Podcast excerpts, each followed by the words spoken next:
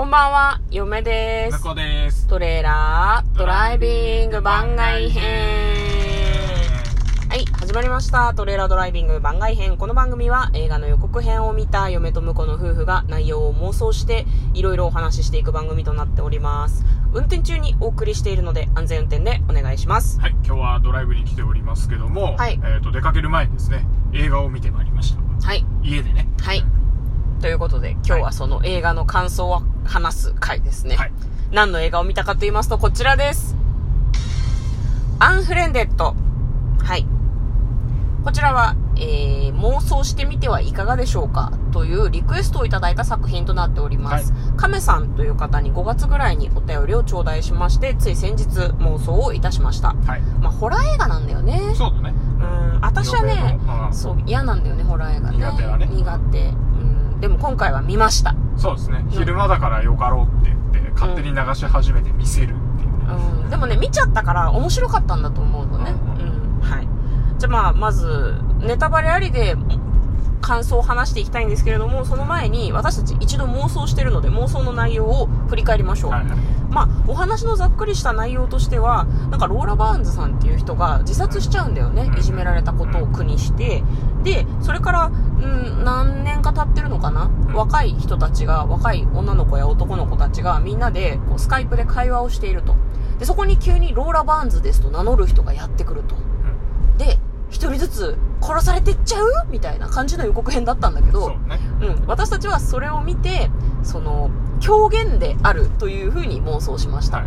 そのそうね、うん。恋人とかがやってんじゃねえかと思ってたんだけど、うん。まあ最終的にはあの、一人ね、うんそのローラーバーンズの死の原因を作ったやつがいて、うんそいつ以外が全員来るみたいなね。そうそうそうそうそうやっぱりお前だったんだみたいな感じの話をするとだから例の仕業とかではなくって生身の人間たちが犯人をあぶり出そうとしてたって話なんじゃないって妄想したんだけど、うん。でも一番最後に人間の仕業だったと思いきやそこにやはりローラ・バーンズさんの霊が現れてその犯人を連れていくとそうそうそう。冥界に引きずり込む。うん。嫁のたっての、うん嫁のたっての妄想でね。あそうだっけ？そう、嫁がどうしてもそれはねじ込みたいというえ、だっておっしゃるので。予告編を見た感じさ、ホラーなのにさ、なんか人間がやってましたってやったらやっぱちょっとなんか見てる人たちが不満足なのではと思ったのでだ、から嫁のたっての妄想で入れたわけですよそんな私がホラーにしたいみたいな言い方 良くないと思う。えそれすごい期待してたじゃん。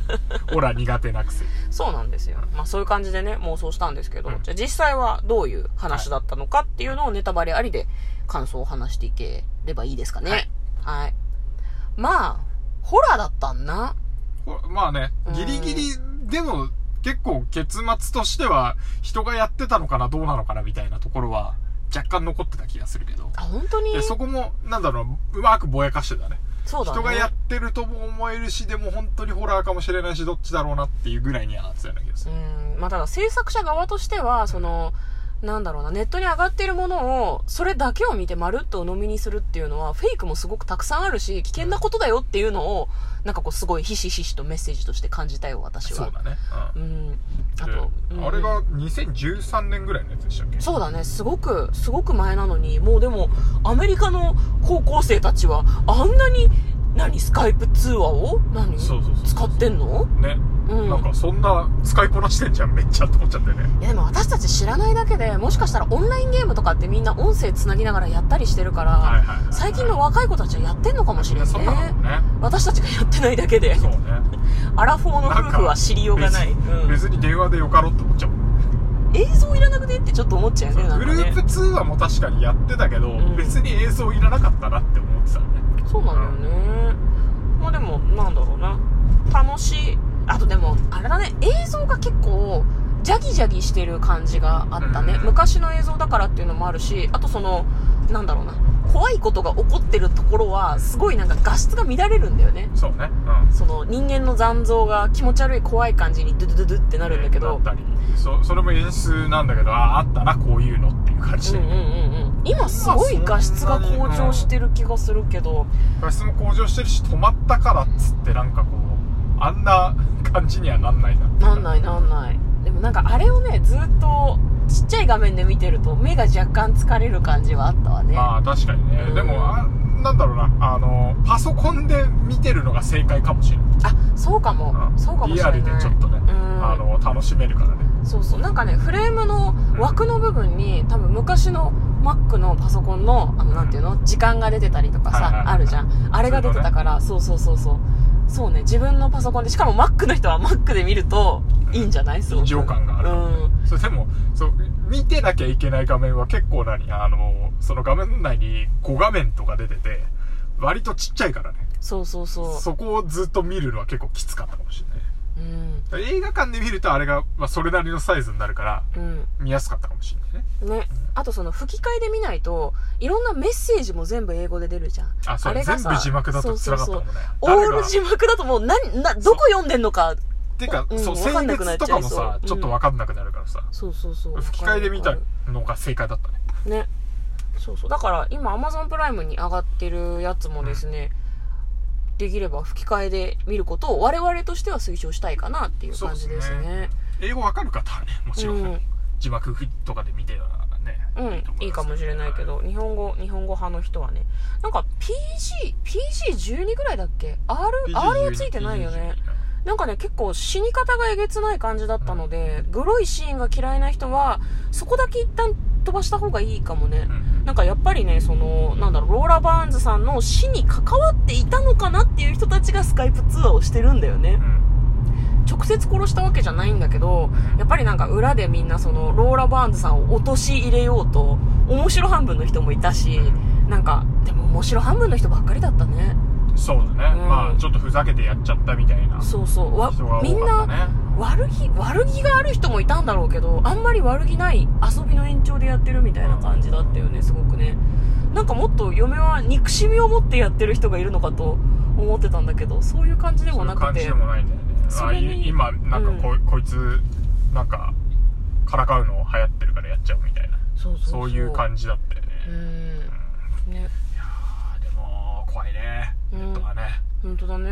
でも、そういえばあの、なんだ、その、物語に結構集中させるためかわかんないけど、キャラクター造形はわかりやすかったね。あ、そうだね。見た目でパッとわかるようなキャラクターばっかりだあった。主人公の女の子は真面目で、真面目っぽい感じとか、この子はモテるけどビッチキャラとか、で、より上になんかこう、もっとすげえビッチキャラいるんだね、みたいなうんうんうんうんのとか、男の子もね、あの、ちょっと太っちょのやつはパソコンにやたら悔しいオタクっぽいやつで。うんうんうん。で、あの、主人公の彼氏かな？うん。役の人はなんかこう、ハンサムなうん。高青年っていう感じでね。そうだね。でで彼の、親友役親がなんかタイマーとかやってて。ちょっと悪で、危ない。うん。悪でこう、ちょっとプレイボーイな感じがするやつで、っていうのが割とこう、パッと見た目でわかるようになってて。ねなんか高校生がさあんな何なんかこうすごいねなんかみんなタイマーやってたりとか仲間内でなんかこう彼氏がいる女の子と寝てたりとかなんかそんなにそんなにただれているの？高校生は？と思って嫁は。ちょっとなんか向こうにその件で話しかけてしまったよねなんかね。だって落ち着いてみろよ。冒頭のシーンもさ、な、なんていうの？そのスカイプ通話で彼氏に、ねえ、家に遊びに来てよ。そうしたら胸を見せてあげるみたいなこと言ってて、待って待って、何してんのこいつらって思って。ホラー映画を見てるんです私ってすごい思ってしまって。あんな感じ？アメリカの高校生って。なんじゃないですか、ね。あれは脚色？いやでもほら、我々が昔見てた、んあのあー、ゴシップガー、ゴシップガール、とかですか？ゴシップガールとかもそんな感じだったじゃないですか。あれもでも、まあ、うん、娯楽作品だからな。うんだからその辺がね、でも逆に分かりやすかったよね。キャラ設定がしっかりしててね。そうだねうん。でも死に方が、えげつ、でも死ぬ瞬間は出てなかったからそんな PG12 なのかね。うん。うんそうね。出てるのもあったけど一番ひどかったのがデブの子だったけどね。デブかわいそうだったね。デブかわいそうだったねうんデブ、デブ、デブっていう言い方がかわいそうだ。ケ、ケンじゃなかったっけ、名前。ケン、ケンか。ケンだったかな。デブね、なんか、あれなんだよね、ミキサーに手を突っ込んでて、なんで？なんでなの？と思ってもうちょ。っと言うと、ケンは何悪いことしてたんだっけっていうのが 思い出せないんだよ。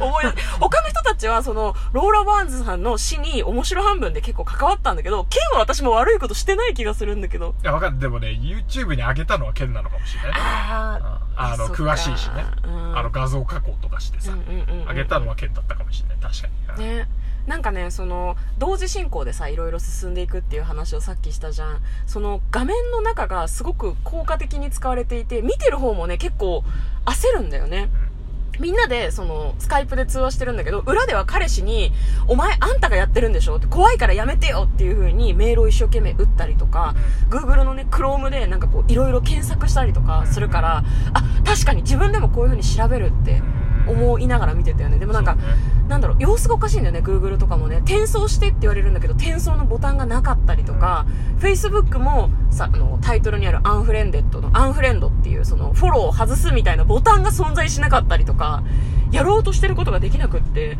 なんか、幽霊もサイバー空間にこんなに干渉できるんだと思って、Google はセキュリティもっと強化しないとダメじゃんってすごい思ったよね。はい、ゴースト。そうそうそう、対ゴースト。うん。なんか、ね、怖いけど、そういうところも見どころというか面白い映画だったなと思いました。だからハッキングとかされると似たようなことできるかもしれないんだけど、うん、うんうんうん。でもそ、そこをあんまりこう見せきらなかったのもなんか良かったかなって思うね。そうだね。ちあ曖昧にしてるっていううのが。ん。本当なんか、お前そんな時間でなんかポンポンいろんなとこ行くのかっていうそう、そうなんだのとか、よね。複数人いないと多分できないだろうなみたいなうんうんうん。のはあ,、あるんだけど、まあうんそこは一切ね、明かされないからね。まあ、あれはでも、ローラ・バーンズさんの幽霊でしょ。幽霊かな幽霊ですよあの映画の中ではね、幽霊は実際いるかどうかわからないけど、うん。いいですか？はい。じゃあ幽霊ってことで。うん、はい幽霊がした仕業でしたという感じで、まあ、結末はね、ぜひ、あの、確信に迫ることは我々は言ってないような気がするので、これを聞いてしまった方もよかったら、怖いの平気でしたら見てみてください。はいはい。ということで、嫁とこのトレーラードライビング番外編もあったね亀さんありがとうございました。ありがとうございます。